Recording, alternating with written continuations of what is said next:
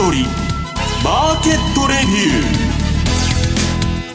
こんにちは石原潤です。リスナーの皆さんこんにちは辻るなです。この時間は楽天証券プレゼンツ先取りマーケットレビューをお送りしていきます。改めましてパーソナリティは現役ファンドマネージャーの石原潤さんです、はい、よろしくお願いします。よろしくお願いします。そして今週のゲストは楽天証券経済研究所シニアマーケットアナリストの土田正幸さんです。よろしくお願いします3か月ぶりに髪を切った気づきました。か YouTube ライブ土下さんが髪の。毛を切りた。い切りた。いといや今日はもう始まる前ラーメン二郎に行くかどうかという話で盛り上がっていました。けどこれ今日のテーマと関係あるんですよねラーメン二郎です時代は時代はこれ後でシェイクシャック言ってる場合じゃないとビヨンドミートでもないと今日はそんなお話をしていきたいと思いますガテン系だと力をつけて、はい、さて土下さんは今日どんなお話を持ってきていた。だいた。んでしょうかそうですね、まあ、先週お話ししました、まあ、日経平均のトレンドの話と、うん、あとはまあ先週のちょうど水曜日ですよね、うん、あのいわゆる米中の第一段階のフェーズ1ディールというやつですね、何の合意かよくわからない合意と、はい、まあ、そこの、まあ、おさらいとあと今後ちょっと中国はどういうことをしてきそうかっていう話までちょっと深掘りしようかなと思ってます。なるほど。あ楽しみです、ね、はい、はい、はいでは早速進めていきたいと思います。今日も YouTube ライブで同時配信しています。動画配信についてはラジオ日経の番組サイトからご覧ください。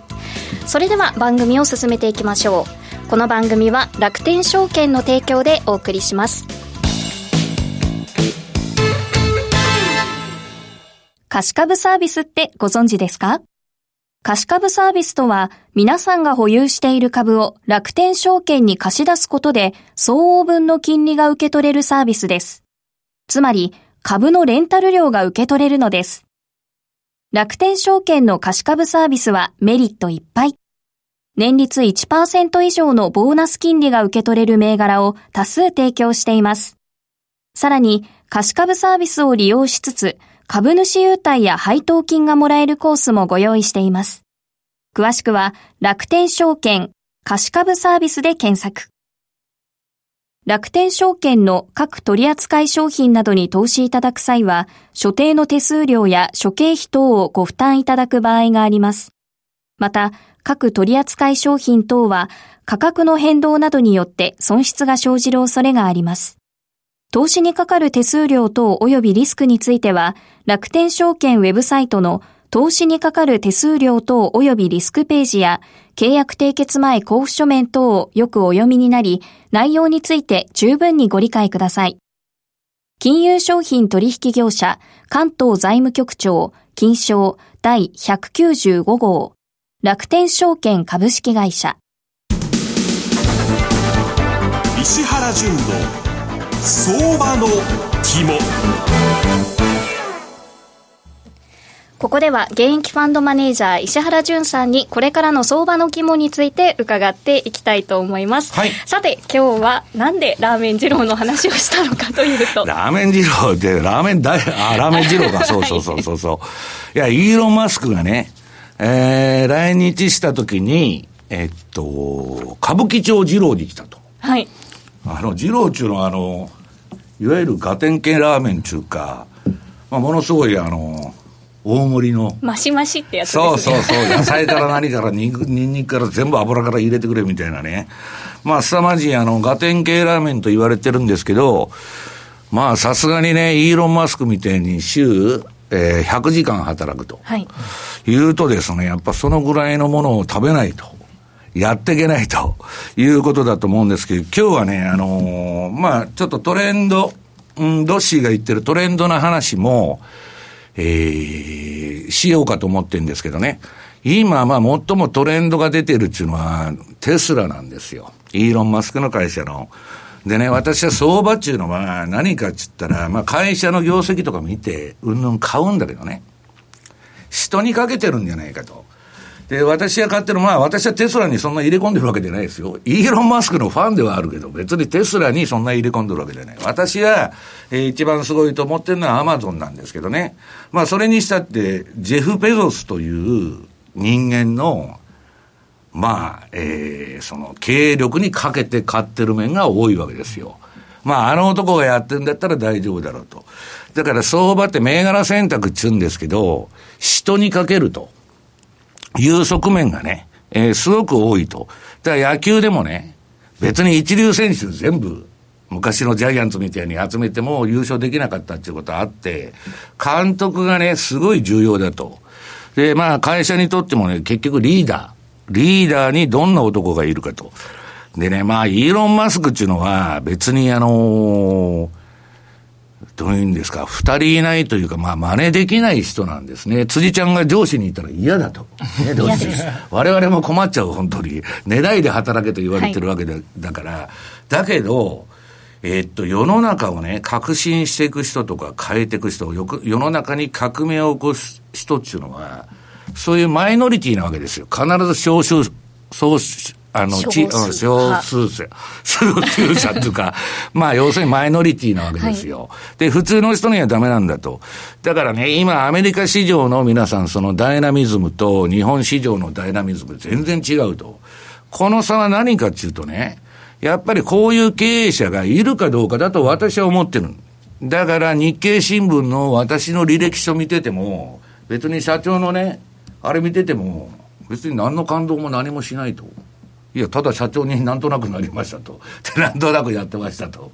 いう印象を、まあ日本人はね、威張らないから、抑え気味にやってると言ってもですよ。なんでこの人社長やってんだろうと。いうのがよく見えてこない。私はこの社長の会社に、あ社長になって何がしたいっていうのは見えてこないんですよ。だからその点ね、イーロン・マスクっていうのはもうそれがすごくはっきりしてて、まあ私はね、素晴らしい経営者だな。まあ従業員が幸せかどうかわかりませんけど、では日本市場のこのまあ日経平均の停滞でも何でもそうなんですけど、お上が全部ね、えー、国家管理みたいに口出してきて、規制だなんだかんだっつってね。で、結局、政治家とか官僚っていうのは、長い、長いものに巻かれろというね、まあ無所暮らしの知恵で人生を歩んでるわけですよ。ね。えー、だから、そのなんだっけ、ごもっとも滅相もないと。なるほどと。そういうことしか言わないわけです。で、まあ結局、よらば大樹の影っていうようなことをやってたら、まあこれからね、5G から何からいろんな技術革新だとか AI とか出てくるんだけど、日本企業が主導を取ることはないだろうということなんですね。で、じゃあこのイーロン・マスク。テスラだとかスペース X の社長のこれどういう人物なのかと。これ楽天証券さんの、えー、投資の。投資はい。イーロン・マスク、マスク氏の名言名言と。名言と迷う方と、迷う方もあると。で、これまあ、あのー、イラストでバッと、レポートの最初に出てるんですけど、私は息をしている限り諦めないと。はい。えー、つーちゃん、やっぱこういう人じゃないと、はい、人からちょっと叩かれてへこんどるようなやつでは、この 世の中は何ともならんということですよ。だから、この人の中に絶対的な確信っていうのはあるわけですよ。で、それは自分の金儲けのためにやってるんじゃないと。人類の未来を変えるんだって言ってるんですよ。で、日本でもその小型の前澤さんみたいな人が出てきて、イーロン・マスクに憧れたような、まあ似たようなこと言っとんですけど、まあ彼はもう飛び抜けてると。まあ、ジョブズを超えるね、えー、まあ、革新的な経営者と言われてると。ただ失敗もしますんで、こういう人は。まあ、要するに株価的にどうかっつったら全く別の話なんだけど、まあ、じゃあ、イーロン・マスクってどういう人かっていうのは、これもう、あの、トーシルさんからこれも借りてきた、まあ、アメリカの起業家だと。で、スペース X 社とかね、火星に行く言うとんですよ。はい。ついちゃん。はい、寝言みたいなことどうし言うなと。僕が言ったらクビになりますよ、多分。本当ね。取締役会でクーデター起こって追い出されてますよ、こんなこと言ったら。そういうことを、まあ、平気で言っちゃって、で、人間ってね、思ったことの10分の1しか達成できないんですよ、現実には。だから、思ったことはでその、描いてることはでかくないと、最初から小さい目標を立ててたら、その10分の1しかできないんだから、もう、しょぼいことになっちゃうと、もうせこい路線に行っちゃうと。まあ、それが今日本の社会を覆ってるこの閉塞感なんですね。で、まあ、要するにここにも書いてある、まあ、天才起業家なんですけど、はい。来日した際に、ラーメン二郎新宿歌舞伎町店に立ち寄ったと。はい。辻ちゃんは行ったことがない。ないです。ドッシーも私もあります。体調次第ですって、吉田さん、食べられるのは。食べれる時と食べれない時 いや、だから平気で、あの、食べられるようじゃないと、イーロン・マスクにはなれないんですよ。元気の秘密ですね。でね、このイーロン・マスクさんっていうのは、お金のためでなく、次の資料の3ページ。はい。お金のためでなく、100年後、200年後、もう言っとることが自分死んでるんですよ、この時。それの種をまいとるんだと。人類の未来のために働いとると。これだけね、崇高な理想があると、まあそこそこのとこまでいけるかもわからない。で、まあ私はイーロン・マスクが言ってること、まあ、あのー、一つね、うん、重要だなっていうのは、まあ、失敗なんてね、一つの選択肢に過ぎないと、失敗することがなかったら、どうしてイノベーションを起こせるんだと。これはもう日本人はもう失敗したくないとか、失敗したら降格だとかね、転勤だとかなんだとか、もうビクビクしながら縮こまっとるわけですよ。で、それはね、私否定しませんよ。サラリーマンとしてそういう生き方があるのは否定しないけど、要するに世の中に革新を起こすような人は、そういう人はダメなんですよ。でね、これはもうとにかく自分の信念に基づいてこの人やって、まあ週に80、100時間、100時間は働くべきだと。地獄のよう。それこそが成功の確率を引き上げるんだと。ね。40時間働くやつより100時間働くやつの方が、必ず上に行くと。まあ、それはね、努力の2文字は裏切らないということだと思うんですよ。はい、で、まあ、ちょっとその、イーロン・マスクのね、今、あの、そのテスラ、上場してる方の、これは大変なことになってまして、今ね、iPhone とかもあの、どし、あの、ネットフリックスの空売りして、えらい目にあっとるんですよ。みんな、あのね、去年のね、10、えー、9月から12月に、ものすごいあの、ニューヨークダウの急落だったじゃないですか。あの時に、ニューヨークダウとか SP500 売って、結構ね、ファンドって儲けてたの、ついちゃん。はい。ところが、おお、お前ら儲かってるかって電話かけたら全然儲かってませんと。で、どうしたの？っつったら、いや、SP をショートして儲かったんだけど、売って、えー、っと、あれ、テスラを売っちゃって担がれてるという話でね、まあなんかチャラになっちゃったっつうんですけど、じゃあまあテスラの株どうなってるのか見てみようと。で、これはね、私が今度出したあの、この番組でプレゼントしましたその FX テアとの基本と設けた方と。この中の、えー、これ資料の4ページ。はい、この中に入ってるね、トレンドの有無、有無の見分け方と。まあ、ついちゃんも知ってると思いますけど、はい、標準偏差と ADX の動きを見ながら、相場のトレンド、相場の持ち合い離れを捉えようと。で、えー、そのあれでいくとですね、次の資料の6ページ。はい、これが今、テスラの、日足、週足、月足。これ、どし、どう？これ。日足なんか、これ緑の買いトレンドが出てんだけどね。これ私の DVD 買うと、あの、スマホでこれ見られるんですけど、この凄まじいトレンドは何なんだと。で、あの、なんだっけ、これ標準、えー、赤の標準偏差もね、金色の ADX も一緒に低い位置から上がって、もう暴走相場なんですよ。で、週足見たらもう、かなりのあれでしょ？その、大相場で、これ200ドルぐらいから、一気に500までいっちゃうと。はい、で、月足も垂直に上がってましてですね。まあ要するにトレンドの捉え方っていうのは、今まで全然上げたり下げたりしてぐちゃぐちゃ分からなかったカオス状態にあった相場が、ADX と標準偏差が上がることによって、まあこのトレンドが発生したのを教えてくれると。で、それで買いで乗ってったらいいんだと。でね、私テスラテスラって言ってますけど、テスラ売りまくってまして、前から。はい。で、2回ほどね、うん、まあ去年も担がれまして、担がれたっていうのは踏み上げにありまして、まあ、ストップロスヒットしたって、まあ、それはね、えー、大事には至らなかったんですけど、で、今度3度目の正直で乗っとるわけです。はい。だけどね、辻ちゃんがさっき、辻ちゃんよく調べてんで、いろんなことを。セスラってなんだっけ？いつ？えっと、2021年の初頭ぐらいまでに、960ドルの、をって言ってるアナリストが倍。倍じゃねえですか、今の、本当、はい、で、テスラっていうのはね、私はね、あの、楽天の新春講演会の時もいろんな株のトレーダーにおって、テスラどうだってみんなに聞いてるわけですよ。いや、あれはバカ当たりするか潰れるかどっちかだけど、上に行くだろうっていうのが総論だった。まあ、潰れはしないでしょ。まあ、ここまで来たらね。で、まあ、非常に危ないね、飛び道具みたいな銘柄なんで、私はこんなもんね、自分のメルマガとかそんなレポートでも推奨してませんよ。テスラ500ドル買えとか。今のこの上げの原動力っていうのは、売り方が、もういくらでもいいから手じまいたいと。で、成り行きで注文出した結果なんですよ。で、まあ、あのー、材料はともかくね、次の、えっと、7ページに、これまあ私の、うん、一世代前の標準偏差ボラテリティトレードのモデルなんですけど、これ、冷やしで今トレンドが出てると、これ L ってなってるのはロングなんですよ。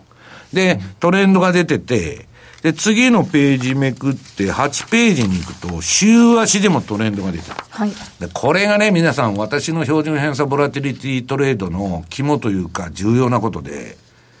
日足と週足と両方トレンドが出たら、ビッグトレンドになる。強いトレンドだと。こういう。だから私も900ドルまで一気にいってほしいですけど、まあ相場のことだからそんなことはならないんでね、はい、まあじっくり構えてやっていきたいと思うんですけど、何が大事かって言ったら、やっぱり世の中は縮こまってたらダメだということなんですね。はい。今日はここまで熱くテスラについて語っていただきました。はい、以上、石原淳の相場の肝でした。豊富な情報量と多彩な機能で多くのトレーダーから支持を集める楽天証券のトレーディングツール、マーケットスピード2。マーケットスピード2では、刻一刻と変化していくマーケットで戦うため、個人投資家でも簡単に利用できるアルゴ注文を搭載。さらに、お取引に必要な情報を1画面に集約した個別銘柄画面の新設など、投資家の利便性を徹底的に追求したツールとなっています。マーケットスピード2は利用料完全無料。ぜひ一度お試しください。楽天証券の各取扱商品などに投資いただく際は、所定の手数料や諸経費等をご負担いただく場合があります。また、各取扱商品等は価格の変動などによって損失が生じる恐れがあります。投資にかかる手数料等及びリスクについては、楽天証券ウェブサイトの投資にかかる手数料等及びリスクページや、契約締結前交付書面等をよくお読みになり、内容について十分にご理解ください。金融商品取引業者、関東財務局長、金賞第195号、楽天証券株式会社。ウィークリーマーケットレビュー。今日は楽天証券経済研究所シニアマーケットアナリストの土田正幸さんにお話を伺いたいと思います。よろしくお願いします。よろしくお願いします。さて、先週延長戦で日経平均はエリオット波動の5波動目に入っているという話をしたんですが、うんうん、その続きのお話で日経平均の展望を伺いたいと思います。そうですね。あの、先週ちょっと高騰ベースだったので、ちょっと資料をこう、お持ちしなかったんですけども、ちょっと今週は用意してきました。はい、で、まあ、ご覧いただいているチャートの資料なんですけども、まあ、あの、足元の日経平均ですね、まあ、8月の下旬に、まあ、底を打ちまして、いわゆるこう上昇トレンドを描いています。で、先週お話ししたのが、えっと、まあ、ちょうどですね、えっと、年末にかけての、まあ、上昇が第3波で、ちょっと年始に大きく株価が下げて、まあ、これがそうですね。ですね。まあ、中東情勢の不安視された状況を受けて、うん、まあ、株価が下がって、2万3000を取引時間中に下回る場面がありましたと。うん、まあ、1000円ぐらい下げましたので、一応これによってですね、あの、エリオット波動論でいうと、第3波が終わってしまって、第4波が形成されていって、まあ、その後急激に株価戻してますんで、まあ、第5波になっているというところです。まあ、ところがですね、まあ、今週、うん、あの、中国初のの、いわゆるあの新型肺炎ってやつですかね。コロナウイルス。怖いよね。はいで、特にあのね、今週末、春節のタイミングじゃないですか。世界中に広がってしまうかも。人の動きが多分活発化するタイミングってところが余計こう不安材料になったっていうところはあるかと思いますよね。まあ旅行者だけでなく、まあ日本にいるこう中国から来た留学生の方とか、働いてる人たちなんてのも、まあ、まとまった連休になりますんで、うん、まあ、帰省してか、まあ、時間に帰られると。で、まあ、その方たちがまた戻ってくるときに、まあ、どうなっているかとか、まあ、あの、いろいろとですね、まあ、今後のこの状況っていうのをこう見ていく必要はあるんですけども、まあ、ただ今日の株価ですね、まあ、終値で2万4000台回復していますんで、はいはい、まあ、一旦ですね、この不安視する材料と織り込んだのかなというところです。でですね、まあ、あの、ちょっと、この第5波のところ、まあ、紫色でちょっとちっちゃく四角囲ってるんですけども、まあ、この状況をどう見るかというところでいきますと、まあ、昨年の11月から12月頭にかけた中断保ち合いですね。まあ、これのですね、まあ、縮小版みたいな状況になってるのかなって見方をしています。まあ、これさ、はい、ドッシーさ、ちょっと口挟んで悪いけど、なんかダブルトップのようにも見えるんだけどさ、直近の。そうですね。なので、この資料でも、あの、第、まあ、保ち合いを上抜けて、第5波が継続するのか、もしくは、まあ、石原さんがおっしゃったように、ダブルトップでですね、下がっていくのかという、はい。ダブルトップだと、ここがもう5になっちゃうんだよね。そうですね。で、A 波。そうなんですよ。下落の A 波になる。難しいよね、これ。よくご存知です。みちゃんよく勉強してるからね。で、じゃあ、これ、現時点でどう見たらいいかって話なんですけども、結論から言うと、第5波の継続の方にまだマーケットのムードっていうのは傾いてると。まあ、いわゆる今の状況というのは、はい、うん、で見ていいと思います。まあ、その根拠なんですけども、まあ、次の資料になっていきます。で、これ何かというとですね、よくあの、セミナーとかで個人投資家さんからよく質問を受けるのは、まあ、よくその相場の本とか見てもですね、どうやってトレンド乗乗って売買しましょうみたいなことって書かれてはいるんですけど、どうやってトレンドどうやって乗るんだと、どこがトレンドなんだっていう話、ね、結構そういうセミナーとかでも肝心なところをこう言わないところがありましたんで、はい、まあそのトレンドの乗り方ですね、そこの手法をちょっと紹介しつつ、今の状況を見ていこうというのがこの資料。実践的な話ですな。はいで、どういったことかと言いますと、あの、上段の方のローソク足見ていただきたいんですけども、まあ、上昇トレンドというのは、まあ、上げ下げを繰り返しながら、うん、まあ、右肩上がりのチャートを描いていくことになるんですけども、まあ、ポイントは、その調整する局面ですよね。一旦高値つけて株価が下がっていくと。うん、で、この下げていく株価が下げ止まったところ、つまり安値の更新が止まったところですね。白で言うと紫の線がそれに該当するんですね。はい、まずそこを捉えると。で、この紫の線が引けたところでどうするかというと、直近の高値同士を結んだオレンジの線ですね。はい、で、ここ上抜けたところがいわゆる仕掛けポイントという形になっていきます。で、いくとですね、8月下旬からの上昇トレンドを見ていきますと、4回ほど、まあ足元の状況を含めて、このサインが出てるんですね。で、当たったり外れたりとこあるんですけども、もう一つですね、角度を上げるためにどうしたらいいかなんですけども、下段の MacD ですね。うん、MacD も、いわゆる、こう、赤い線が MacD で青い線がシグナルっていうんですけども、まあ、あの、言葉はまあ別として、赤い線が上に突き抜けたかどうかで見ていきます。これでいくとですね、まあ、資料の左から2番目。2番目のサインですね。はい。まあ、サインは出てるんですけども、チャートの方を見ていくと上の。ただ、下の方の MacD 見るとクロスしてないんですよ。なので、微妙だよね、なんとなくね。はい、一旦見送りですね。で、次3番目出たところですね。同じくチャート上で、まあ、安値の更新が止まって、直近高値同士を結んだ線、ここを上抜けたところ。で、下段の MacD 見ると、これをクロスしているので、まあ、ちょっと今回値幅は少ないんですけども、乗れたと。うん、じゃあ、足元どうなのかなんですけども、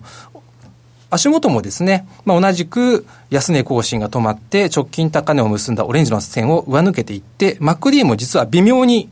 上抜けてるんですね。はい、あこれ微妙に上抜けてるんだ。はい、だけどこれ、まあ、マック D とシグナルが明らかに開いてこないと分かりにくいよね、もうちょっとね。そうですね。本来であれば、あの大きく下げた後の急反発ですので、もうちょっと明確に上抜ければですね、もうちょっと売買が増えて、株価も上値トライっていうことは起こり得たんですけども、まあ、ただタイミング的にですね、あの、日米の決算発表がこれから、まあ、本格化していくという状況がですね、ちょっと様子見ムード強めているのかなと。うん、まあ、あの、明日で言いますと、えっと、国内だったら日本電産とディスコ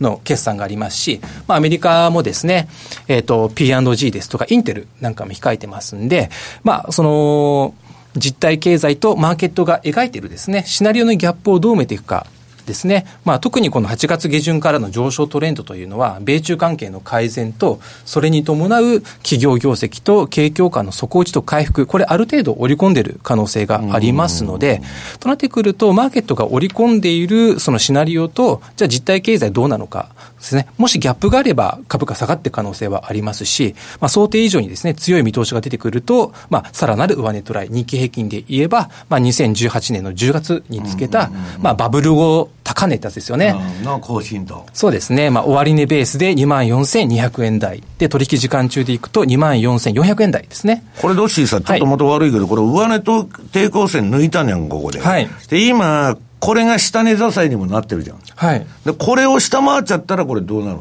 そうですね。これ下回ってしまうと、うん、終わりの見方が強まってくると思います。うん、あのー、ちょうどですね、このオレンジの線と、実は25日度平均線がちょっと重なってるところがあるんですね。ややこしい相場ですね、本当。そうですね。なので、まあ、結果的にこの上昇トレンドによって、日経平均で4000ぐらい上がってはいるんですけども、うん、いざですね、このトレンドに乗って売買していくと、まあ、株価でですね、設けられたタイミングというのは4回のうち2回だったと。まあ、仮に、あの乗れなかったとしても、失敗したとしても、そんなに痛手は少ない、うん、そうだよね、はい、壊滅的な損失はしないからね。そうですね、うん、なので、わりかしこう、思惑通りに上がらなかったとしても、わりかしこう手仕舞いが比較的やりやすいトレンド手法なんですね。しかもこれって、トレンドが強ければ強いほど有効なやり方なんですね。うん、まあ、当然トレンドが強かったりしますと、移動平均線から株価って乖離していくじゃないですか。うん、となってくると、押し目を狙うとなってくると、移動平均のところまで株価が下がるところまで待たないといけないんですけども、うん、本当に強い相場って移動平均線まで下がらずにどんどん上値を追ってきますので、そういう時にまあトレンドが強ければ強いほど、あの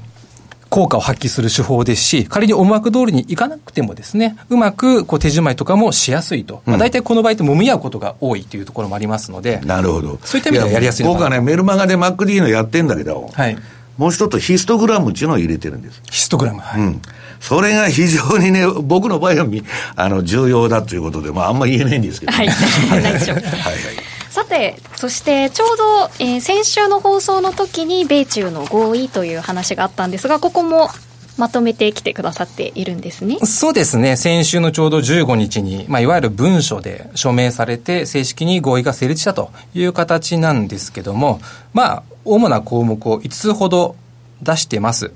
まあ、一番大きいのは1番目ですよね。アメリカからの、まあ、生産物であったり製品、サービス、これをですね、うん、今後2年間で2000億ドル以上増やしますよっていうところと、あと知的財産権の保護、あと技術移転を強要しませんと。あと人民元の安定化に努めますよと。うん、で、4番目の対中制裁の関税ですね。これ第4弾、9月、昨年の9月に実施された1回目の税率を引き下げたと。ただ、うん、肝心の第1弾から第3弾はそのまま。うんで、まあ、今回のこの第1段階の合意が成立したことによって、第2段階の交渉もスタートしましたよというところがですね、ざっくりとしたおさらいなんですが、まあ、ここで一番注目すべきは1番目になっていきます。これ先週も2000億ドルも買えないんじゃないかっていう話をしたんですよね。そこら辺をこう細かく延長戦でお話しできればなと思ってはいるんですけど。はいあと30秒ぐらいあるんですけど、えっと、石原さんは日経平均、石原さんも日経平均のあのチャート入ってましたけど、この後あの延長戦でやりますけどね、はい、僕は延長戦でどっしに聞きたいのはあのファーウェイの問題、はい、あれどうなるのかっていうのはあの、結構、その、なんだっけ、ファーウェイに対してまだきつく当たってるじゃないですか。はい、もう排除の動きに出とるでしょ、あれ。はい、ファーウェイが出てくると 5G のね、えー、派遣持ってかれちゃうと。まあ、その辺どうなるのかなっていうのをちょっと聞きたいなと思ってたんですけどね。はい。そして、土田さん、あの、ファーウェイの CFO の身柄の引き渡しの話なんかもしたいなっていう。そうですね。今週カナダで、いわゆるその、今カナダにあるファーウェイのモーバン州副会長の身柄をアメリカに引き渡すか否かっていうですね審議がまあ今週からスタートしてますと、まあ、結結論が出るのは秋口なので、まあ、半年以上のまあ、長期戦にはなるんですけども、まあ、ただ折に触れてですね今後の米中関係のまあ交渉材料になる可能性は高いのかなというふうに思いますね、はい、ではそのあたりはこの後、えー、進めてまいりたいと思います。土田さん石原さん今日もどうもありがとうございました、はい、ありがとうございました。この番組は楽天証券の提供でお送りしました